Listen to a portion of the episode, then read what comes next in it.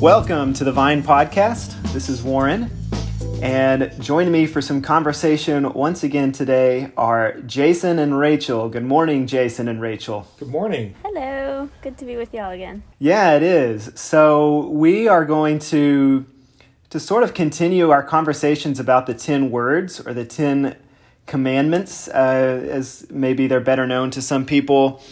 If you're with us all the time on Sundays, this may be a conversation that you would that you think, man, we've talked about this enough. But as we keep saying, we see this as sort of a comprehensive study and and and I think it's it's a study that has to me shown that there's always there's always more to talk about or more to get into. And so that's what we wanted to do a little bit of today. And we thought this would be a good opportunity um, because the three of us so far are the three that have sort of had a had a presenting role or a speaking role in the two words or the two commands that that we have covered so far in this series. So I've preached both the sermons. Jason taught the adult class uh, for the first word, and then Rachel did for the second word. And so we thought this would be a good opportunity to, to have a conversation amongst the three of us about kind of what we've seen, what we've uh, experienced in it so far, maybe what surprised us, anything like that. And so what I thought we would do is um, I want to read them first, just as kind of a recap um, and reminder, or if you only participate kind of in in the podcast through the podcast and aren't a part of other things going on at the Vine, that may be helpful as well. And so I also think though that these two words are they're very much connected. And in fact, some people see them as one command or one word instead of two separate ones. We've split them up into one and two. But I do think they're very much connected. So it makes sense, I think, to have this conversation together.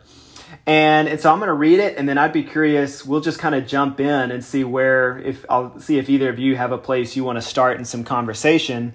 Otherwise, we'll get into some more kind of specific dialogue and questions and, and thoughts. So this is at the beginning of Exodus 20. It says, And God spoke all these words I am the Lord your God, who brought you out of Egypt, out of the land of slavery. You shall have no other gods before me. You shall not make for yourself an image in the form of anything in heaven above, or on the earth beneath, or in the waters below.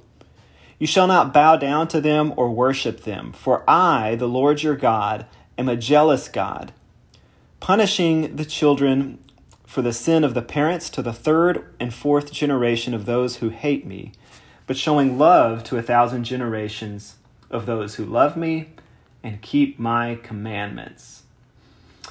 Okay, so that's that's the extent of what we've covered so far, and already there's a lot in there. Do either of you have just kind of general thoughts, reflections on what we've covered so far on either of those words or in anything that we've covered in the conversation so far? Well, um, so coming into this study, I saw these two commands as uh, very closely connected. In fact, so much so that at times I had to think really hard to try to differentiate. How actually is it different from the second? Um, and what I came to was that the thought that the first command or the first word is about priorities. So, what directs my actions, my desires, my motivations? Um, what what is the kind of guiding principle or principles in my life? What's the guiding force? And God makes it clear that that Him, His will, His uh, you know, guidance should be primary in my life. And the second command is about what we believe um, looks like or represents God. Um, and this is something that both of you in the the in what y'all talked about on Sunday kind of went into in terms of the image of God, the representation of God, um, not just other gods, but Yahweh God um, what what do we believe that looks like or represents, and that um, humankind, as stated in Genesis, is the ultimate image of God, um, and and kind of made perfect in the person of Jesus Christ. And while we do not worship each other. We don't worship the um, the humanity per se. We should still honor the image of God by you know caring for each other, by looking for the best in each other, by um, you know being slow to judge, or by not judging each other harshly and, and being slow to judge and, and quick to forgive and, and quick to mercy and that that is how we go about honoring the image of God. Um, and so by taking something that is human made, so to speak, and saying that this is the image of God, um, it you know I, I think Warren you you said in your sermon that it not only disparages God, but it also kind of disparages the the glory that that humanity has of being made in the image of God. Um, and so that's how I've seen those as differentiated. And it is, you know, one thing that we talked about in the class that I led on the first word uh, is that it's easy to kind of be lulled into a false sense of security that these aren't relevant for our lives. But the more I've been studying it and thinking about it the last few weeks, the more I've come to actually believe that these may be the most relevant for us. Not only the most relevant because God says that they're the most important, putting them first and second, um, but because these are the ones that we can be lulled into a sense of complacency and not really see how relevant they are when they are probably much more relevant than any of them, in my opinion. That's good. So, the last few nights, I've had this question that I feel like God is has put into my mind as I'm about to fall asleep, and it's how is God forming a um, countercultural community through the giving of these words? and I just I think this is a part of the the essence of especially these first two is that all the other communities around them had physical tangible gods that they could worship or offer sacrifices to. And so I've just been thinking about how is God forming something unique and different and special by creating a community that's not centered around images of a god but around this relationship with a God that cannot be limited to an image. Yeah, and I think I think that point is really what because I had I had intended to go in a different direction for this for the sermon on the second word. Um, as I was kind of first imagining the series, I I I initially envisioned it much more kind of as as an extension of the first week, where kind of because in my mind the first week the essence of the first week was anything can be a god or we can we can transform anything in our lives into a god. And then in my mind the second week was going to sort of be and and the idols the images are whatever we create or craft that represent whatever became that god for us. Um, and and i ended up shifting in my mind at least for the sermon to thinking that man, there are ways that we envision or craft God that are incredibly limiting, as Rachel said, um, or in some cases just flat out inaccurate or or wrong, and either of those can hinder our our witness, our our spiritual formation, um, our worship, our service, whatever you want to attach there, it can do. And and I think to your point, Jason, about kind of be, being lulled into complacency, I think is is a is a version maybe of what you said, kind of of we can be lulled into thinking that these don't apply to us. Um, I kind of referenced that the first week as well, and I do think that idea fits in with where we'll go next week. Not to jump ahead, but I think you could almost take next week kind of a version of the next command about you know not misusing the Lord's name or not taking His name in vain another way to word that would be kind of just at a very base level that language matters and the words we use matter. And and I think that works in these first two commands because if we don't call something God, it's easy for me to think that I'm not worshiping it. And I think that's where we that's where we kind of get lulled into thinking these don't apply to us. But but they certainly certainly do for all the reasons we've referenced already in this conversation and over the last 2 weeks. Uh, so I'm curious from y'all's perspective. Perspective, was there anything else as you studied for for kind of the week that that you were going to lead a discussion about this? Was there anything that surprised you either in your study, kind of leading up to that week, or in the conversation that ended up happening um, as part of your your class discussion? well, I could say that. Um, yeah, I think I was surprised by a few things. So, one is that image making is a slippery slope.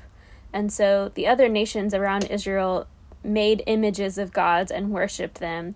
And so if Israel were not making images of those other gods, but even of Yahweh, the God that they have a covenant with, eventually it's going to lead them down a path of syncretism, which is what we see with the golden calf story. And God doesn't want his name mixed with other names, names of other deities, fake deities, and so there's this idea of exclusivity that God speaks exclusively about the people of Israel. They have been elected to be his people and to serve him out of all the nations of the earth. And thus, in return, God expects this exclusive devotion back from his people. And so he's chosen them as his people, and he also expects them to choose him back. And so I think the, these first two are tied into this kind of marriage language, and that was something that I, I wanted us to talk about in class, but we didn't quite get to, is how how these words parallel marriage vows and that God is basically making a marriage covenant relationship with the people, and He expects them to be faithful to it, um, or desires them to be. And so, the essence of the first two, I think, is talking about the true worship of God. And one of the authors we read, Yiu Sing Lucas Chan, talks about how the first two are teaching the people the true worship of God communally and morally. That there's this communal importance to how they worship God, and there's also a moral um, aspect of the worship of God. And so I think that's some of what was helpful to me is that basically God is protecting the people from thinking that they're worshiping Him, but actually mm. worshiping something else that they've put His name on. Yeah.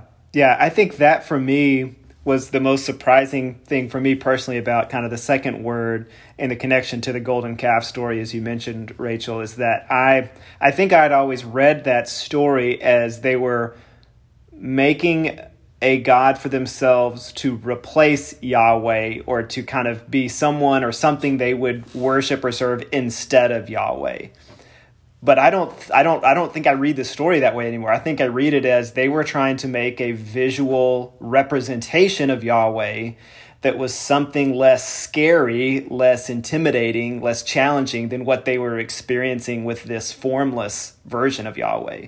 Um, and and maybe they had great intentions for this. Maybe their intentions were this is going to be a way that we can connect with God, with this God who brought us out of Egypt in in kind of clearer, uh, clearer, more tangible ways, and and so I, that that's sort of how I I read it now, and and so I to, for me that makes God's response even more interesting, where He tells Moses like these people are corrupt, um, because of I think I think kind of what you were getting at there, Rachel, and and that that just brought up a lot of questions for me some of which i kind of explored in the sermon but even like thinking about the ways that we that we often begin teaching our kids about jesus is often through images of what we of a person right? Of we, we present the, these images of a person to our to our kids as we start teaching them about jesus. And it's it's just interesting interesting to me that kind of that's where we typically start.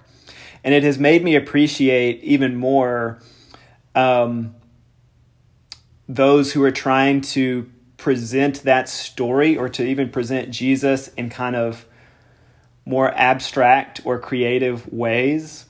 Uh, we have a, a like it, it's already been one of my favorite kind of kids resources. It's called the Jesus Storybook Bible. It can it, it for instance it presents creation not narratively focused like day one, day two as as others do. It's very kind of um, more story driven uh, about what God is doing through creation and incorporates like poetry and just kind of some different stuff.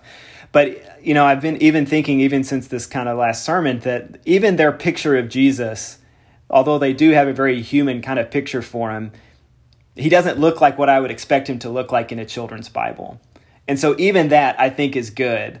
Like if we're going to do it, let's at least have some diversity or differences. Let's not constrict Jesus to one body type, look, race, whatever. Um, that if we can at least diversify how we picture him, we become less um, beholden to one mm-hmm. image of who or what he was as a human. Yeah, and I think that that's that's at the heart of taking ourselves out of the center of our faith and our worship. Um, I think that by kind of well to, to kind of put it simply to create god in our own image um, I think puts ourselves at that center, whether we intend to do that or not. And if we're always seeing the same representation of what Jesus looks like or what God looks like, even if it is a you know kind of fanciful or or placeholder sort of image that we teach kids, and if it's looking like us and always looking like us, then we're putting ourselves in that center. I think in the sermon yesterday, uh, you said something about how uh, we're when we make an image of God, it, it's gonna we're we're running the risk of failing in one of two ways and maybe both. We're either putting God in a box, meaning that God won't challenge us or be a hindrance to our own kind of desires and ambitions, or we'll make God in our own image. And both have tragic consequences. You know, I think that it's really easy to believe that our image of God as, you know, this um, this ruler who expects us to pay tribute and uh, and check a bunch of boxes and that's it is missing the point. And if we say, well, I go to church every Sunday, um, I you know give to the church and um, you know that's that's really good enough i go to church and i uh, give give some money to the church well that's kind of in my mind that's creating an image of god maybe not a physical representation per se but it's creating an image of god that is not what god is and isn't what god looks like um, and and and we're we're basically setting up a god that allows us to do what we want as long as we check a few boxes. Hmm. Um, hmm. And that's that's a problem. Yeah. So maybe there there are less concrete ways that we can build images of God that that still impact our our worship and service. Yeah, I think um, you know I, I don't know how many people are actually at risk nowadays of of creating a, a actual physical idol and that being you know problematic the way the golden calves were um, for you know people during Moses's time, but uh, I, I think we do it in in other ways. We violate that that that word in other ways that may be a little bit more e- easily for easy for us to excuse. Well, I do think I do think there could be times where where created images or or places or icons or something uh, can become more the object of our worship than they are intended to. Oh, sure. Yeah, absolutely. And so I think that's where we still struggle with that. That may be it, even as simple as a church building. Like maybe the church building has in some ways become an idol. Um, maybe the physical Bible in some ways has become an idol. I think I think at times we we struggle with worshiping that even instead of God and, and Jesus who were revealed through the Bible. And so I do think there are sort of ways that we still craft things that end up uh, taking on that object of worship role more so than something that points us to God or is a vehicle for our worship or something that helps us to serve or worship God. Um, it, it becomes the point instead of, it, it becomes the end instead of the means to the end. There's there's one avenue of this that um, I just I guess I want to ask y'all about. Um, so if you look at art across the cultures of the world and throughout history. And if you look at nativity scenes or the the birth narrative pictures of Jesus, um, or just art of Jesus, you'll see people creating art that reflects their own culture. So, you, like, we have a nativity scene that's Egyptian papyrus, and um, you know there are paintings of like fully very black, like dark dark skinned Jesus and his family, Chinese Jesus and and his family. Um, and so we know that Jesus was a Middle Eastern man, but we ourselves have made Jesus white in our tradition, in, in our art. But across cultures, people have been making God in their image in a way. But I, don't think it's for the purpose of bowing down and worshiping it and serving it as God prohibits. I do think there is an element of beauty in the fact that people have depicted Jesus as someone of their own people and culture um, because that shows enculturation of the gospel. So there's like people in China are saying the gospel is not this Western religion, but it's something that has a home in my culture and in my place. And so I want to show my people that Jesus can look like us because Jesus comes and dwells with us. Um, and so to me, that enculturation of the gospel aspect and that Jesus is part of me I think that there is something good and healthy about that. Um, and so I think, yeah, as long as you're not like worshiping that, I think that is, it, it could look like making God in your image, but I think that it's actually almost what God wants to happen. Like he wants us to identify and realize God dwells with us. His home is made with us. Well, yeah, and I, I think the problem really only comes in if somebody presents a different image of God, how resistant are you to that? That isn't what you're what you're looking at. How resistant are you to a dark-skinned Jesus or a a, uh, a, a an image of Jesus that may have more Middle Eastern or uh, or, or Eastern Asian features? Is that something that you feel, um, you know, is a problem? Um, I, I can see the benefit of doing that, but but I think the the danger comes in how resistant are we to uh, to uh, alternative images, you know. And I think that then reveals that we have made our image the idol. We have said no. Right. God can yeah. only look like right. this. Or when yeah. it rubs against our, our preconceived notions in other areas, like there was an artistic depiction of Jesus and Mary um, and and Joseph fleeing like immigrants when immigration was a hot button issue a few years ago and they looked Hispanic. And so that was very offensive to some people, but we're like, by the way, Jesus was a refugee. Like he fled for his life out of his country when he was a baby with his parents. Yeah. Right. Yeah. Uh, yeah. I agree. I, th- I, think that's where it becomes an issue, and I think that's where the issue of worship comes in. Is that if I exclusively have one image of Jesus, I end up worshiping that image of Jesus. I think, um, and that that is where I think, and I kind of mentioned this in the sermon. That's where I think this has a generational impact because I end up passing down that to another, to to the next generation, and then it becomes more ingrained. Um, it becomes more indoctrinated as it's passed down. I think. And so I think that's where the issue of worship comes in. So, yeah, I agree with you, Rachel. I do think there's value in each culture seeing themselves in the story of Jesus and, and seeing that Jesus has a connection with me.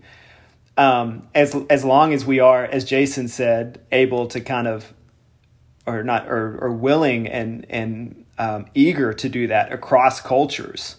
Um, and to recognize that Jesus in the flesh, while we can see him in all these different races, Jesus did have, as a human, a race and ethnicity and, and place in the world.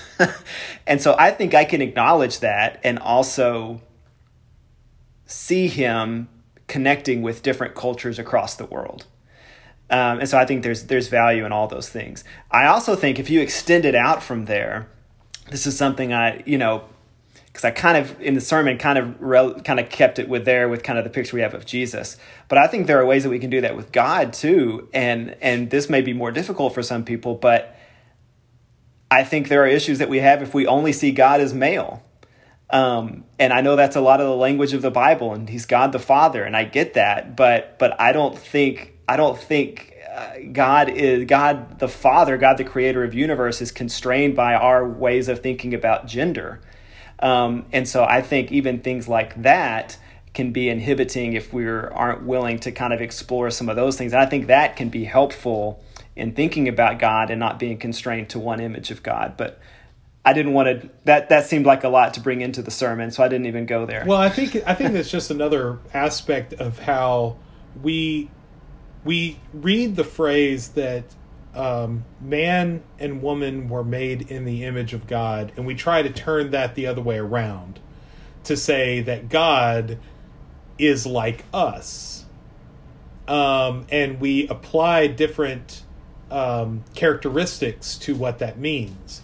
So God looks like me, a you know white, educated, uh, middle class American male, um, and so it's very easy for me to imagine a God that looks like, sounds like, thinks like me.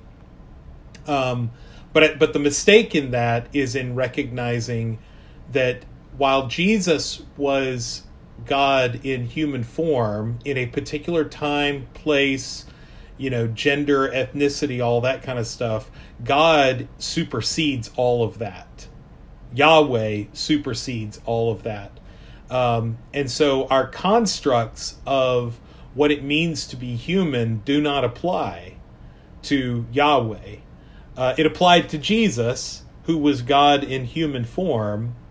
Uh, but if we're talking about God the Father, God Yahweh, God the Creator, that God supersedes these physical and human characteristics that we will want to apply to it. And so to me, that means God is no gender and every gender. God is no ethnicity and every ethnicity. That that God is all and none at the same time. That's good. I like that. So the Hebrew name for the spirit is feminine. Um, the ruach. Yeah. And then the Greek is actually neuter, which just means without gender grammatically, but grammatically and like physically speaking would be different things. Um, but the Syriac and many early Christian traditions considered the spirit as feminine. Um, and so I think that perceiving of this spirit as feminine is not biblically wrong. Um, but since the spirit that does not have a physical body. right. So he, he or she should not be thought of as having human DNA or physical attributes, whether male or female, having physical characteristics. So I think the modern Christian tradition or the broad Christian tradition refers to spirit as he, but there are traditions within the history of Christianity who refer to the spirit as she. Um, and so, and I don't really think scripture forbids, but the one thing it does forbid is calling God it, because God is not an it. God is not a force or an impersonal, you know, God is a being. And that's what yeah. that's what in my mind explains why a gender more often masculine gender is applied to God uh, throughout the Christian Bible is because God is a personal God or personable God. God is is not a inanimate object that we would refer to as it. And so within at least within the English construct of language, although although I know that this precedes, you know, the English language, uh, you know, we don't have good pronouns or good ways to describe genderless beings. You know, we don't have good ways to do that. We have it and new kind of gender neutral things, but typically those are applied to more inanimate objects and things that don't have an essence or a a spirit. Um, and so, in the absence of that, I can I can understand using, you know, masculine or feminine pronouns or or ways of relating to it. But I think all of that kind of convolutes the nature and identity of God. It makes God seem to be something that God is not, namely masculine or feminine exclusively.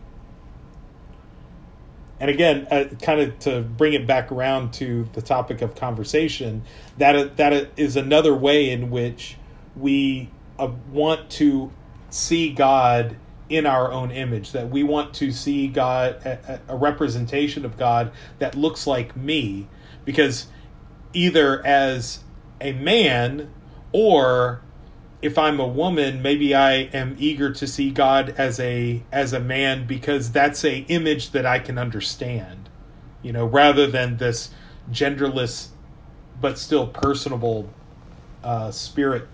Yeah, but I, yeah, and, and to Rachel's point about kind of the the he or it of spirit, I I remember kind of first studying about the spirit years ago and come I had I had always referred to the spirit as an it because it didn't seem like a person. He he or she didn't seem like a person to me. And I remember coming to that conclusion and, and kind of being like oh yeah the spirit is referred to very personally throughout scripture and and coming to that conclusion of yeah the spirit is a he not an it um, but I think your point, Rachel, is is a great one, and that even that language shift of seeing seeing the spirit as he or she or or however else you might want to think about it there could be broadening and less limiting and and more inclusive uh, kind of to jason's point that maybe that could be a way of um, of helping everyone to connect with and to see the spirit because yeah maybe part of why we've always said he is because most of our most of our presenters or or preachers traditionally have been men uh, so maybe that's part of it, and that that there's some inclusive language there that we could that we could do well to use and and to help us not limit our our comprehension or understanding of God in in that way as well. I sense that maybe the point we're driving toward is that our own conception or understanding of God could itself be an idol if we have yeah. created this construction of who we believe God is, and we're not willing to examine the scriptures and test if that is accurate, then that image itself could be an idol for us. Absolutely. Good good summation. Um, so we started kind of on that that line of thought with with about this question of anything did anything surprise us, and so Rachel got us headed that direction. I want to come back to that. Jason, from your week, was there anything that that surprised you or caught you off guard, either by your study or kind of this discussion on that word? It it was actually pretty surprising once I started looking into it how much there is to talk about with uh, with that first one. Um, I, I, think I started out the class by kind of discussing how when I was a kid learning the Ten Commandments in Sunday school, it felt archaic. It didn't feel that that the first two commandments really had any kind of relevance in my life. Um, and of course, since then, I think I, I, I, hope I've grown in my conception of of uh, you know what is relevant in my life and that a lot that may seem irrelevant at first really isn't as archaic and um, useless as as I initially thought. Um, but especially with the the first word or the first command, um, it it really struck me how profoundly relevant and important and how much I have to guard against putting other gods before Yahweh. Um, you know my my own kind of earthly ambitions and um, and ideas of what's important and where my priorities lie that that is very prone to distortion and falling out of line. And um, i think i i kind of realized that going in but just as i studied and prepared for the class that really stood out to me. The other thing was um, I was a little surprised, and not that this was a bad thing, but I was a little bit surprised at, at, in terms of how much our conversation in class, at least at the beginning, was about sort of understanding the nature of how people worship. Um, and so there was some conversation around like, um, especially like if you think about the the Israelites and how they were prone to sometimes fall into worshiping Baal or other pagan gods of the of the time and the place Um, you know, there's some conversation around how how can people do that, and I, at one point I said, well, you know, think about how our faith and our religion has evolved. I think sometimes we, um, you know, we if we think if you think too hard about it and try to put yourself in the mind of an outsider, Christianity sounds pretty bizarre in and of itself. uh, and so I, I, think it's it's easy to get lulled into this sense of oh well ours isn't one of those weirdo religions out there. Well, it is if you're not in Christianity. It is one of those weirdo religions. So we just eat our Savior every Sunday. exactly prime example right there. yeah, I think even I think Jesus leaned into the bizarreness of it at times, um, to to try to push people or or whatever different. We've talked about that before in different places, but yeah, I think I think he leaned into that sometimes. I wonder if the if this series is helping us to to consider that Christianity is not obvious um, it's not necessarily easily understandable to everyone if you didn't grow up in that context and you weren't learning these things from a young age. And so many people have not had the exposure that we have had, and many years of slowly learning and and and sometimes to our detriment of we don't consider the word of God deeply because we are so accustomed to it.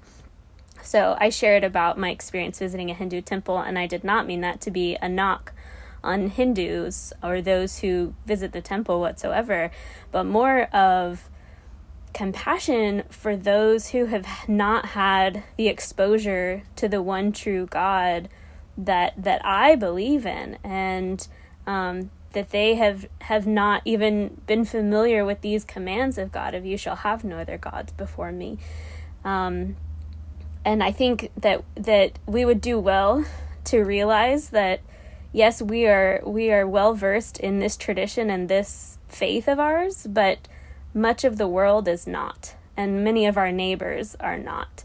And so we come to it with a lot of assumptions and a lot of our own acculturation, but we should remember that there are people who polytheism is still very real and that is their way of life um, and so for me, it's just more of like compassion of of realizing that these things that God is talking about, He was creating a countercultural people, and and we are still countercultural.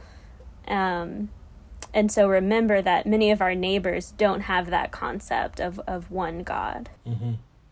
Yeah, and I think that that's the mistake that Christian evangelists have made for centuries of oversimplifying and and and seeing Christianity as well taking for taking for granted kind of the journey that someone must go through to accept Christ and oversimplifying I, I I forgot how you put it but but basically making it seem more obvious than it really is uh, to much of the world.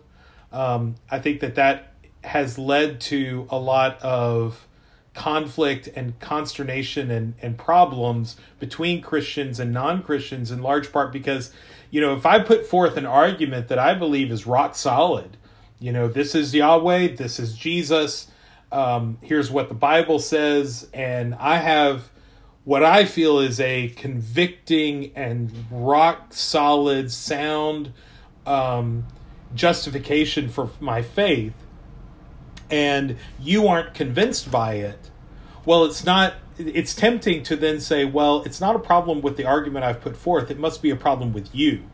You're too stubborn. You're too ignorant.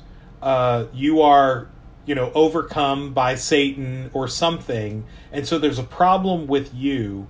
And that robs us of the compassion and the empathy and the grace that we need to still continue to interact with people um, and rather than seeing it as as some as some kind of failure on the part of the listener. And I see that a lot, you know, in in the relational counseling I do outside of necessarily conversations about faith.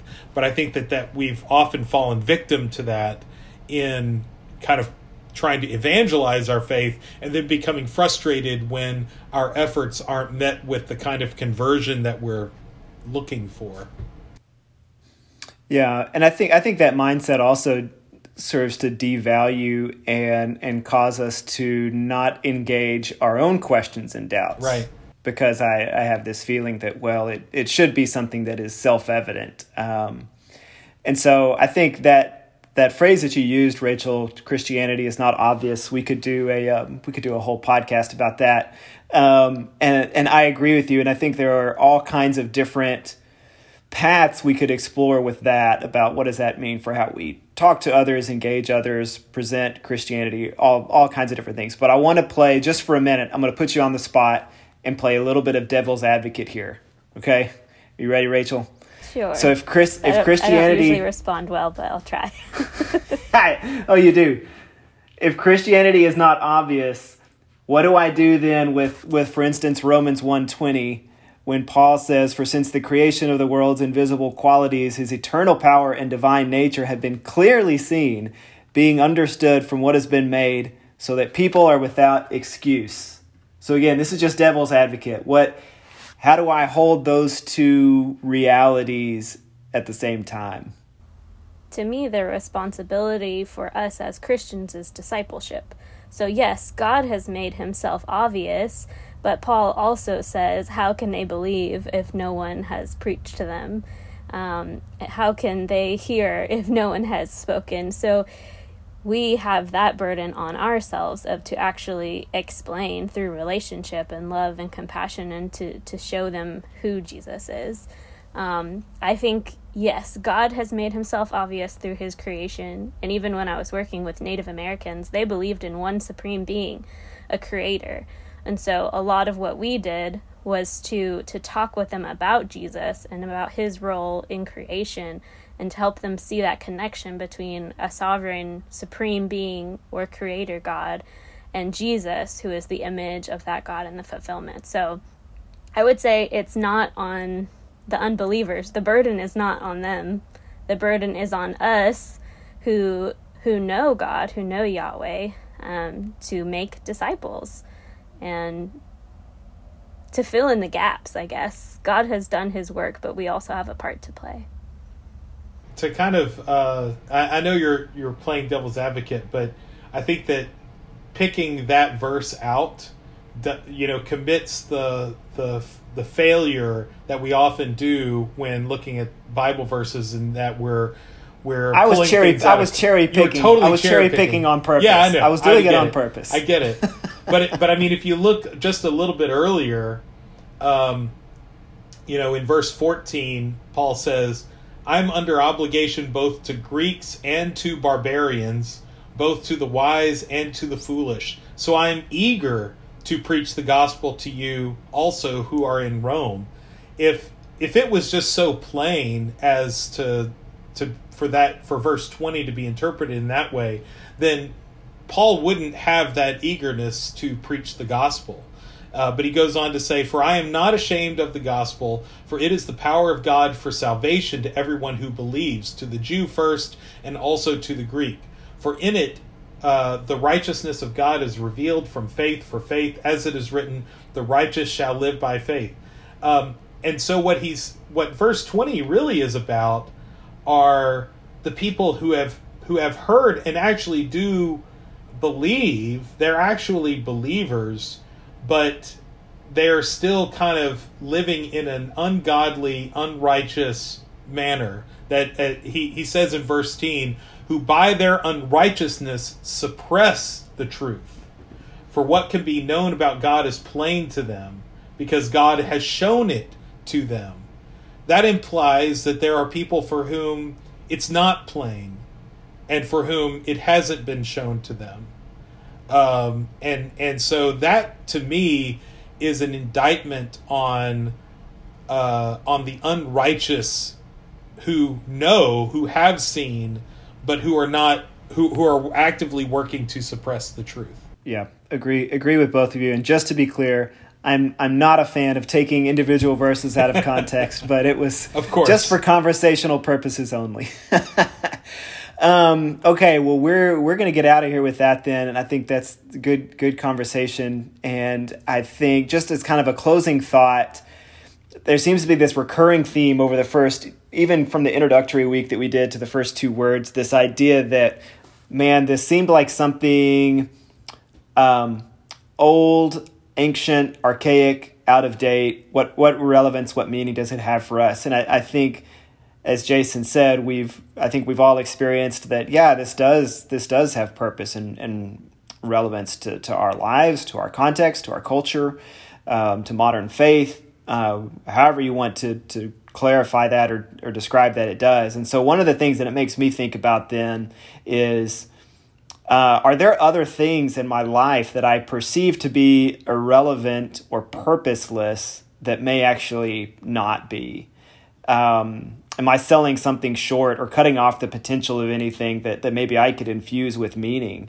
Um, not necessarily to create an idol out of it as to connect to our conversation, but other activities that, that I'm kind of going through the motion on that, that could be infused with, with meaning. Uh, are there, there ways that, that I'm kind of looking past things in my life um, that that, that are there for a purpose that I'm not seeing, or you could go in a number of different directions with that as well. But that that's just maybe a closing contem, uh, contemplative thought for us to maybe take from today's conversation. Yeah, I think that's a good thought. Uh, and if I could just throw out a possibility prayer, how how much are we really kind of engaging in prayer for what it's intended for, as opposed to just going through the motions? So.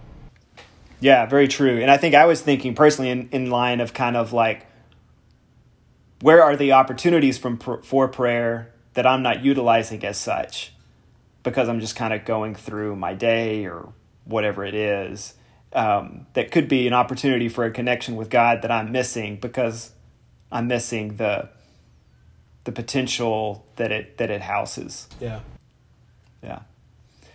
All right thank you all again for for being part of this conversation and a part of this series. Uh, I've enjoyed enjoyed the study so far, the conversations within this podcast and without of it. Getting to talk through some of this with with both of you over the last few weeks. And so, Rachel, will you close us in prayer for today? Yeah, let's pray. Lord, we thank you that you are our God, that you are our God. Thank you that you have brought us out of our own slavery, and that you have covenanted with us, called us into relationship with you. Pray that we would choose you back because you have chosen us, and that we would show fidelity toward you in the way that we talk and think and act, and that all of those around us would be able to see the image of God in us, and that our actions would show who Jesus is and help us just to be those who, who demonstrate this path of Christ um, and bring others along in the way of discipleship. Thank you for these good words that you've given us as guidance and as your grace. It's in Jesus' name we pray. Amen. Amen. Amen.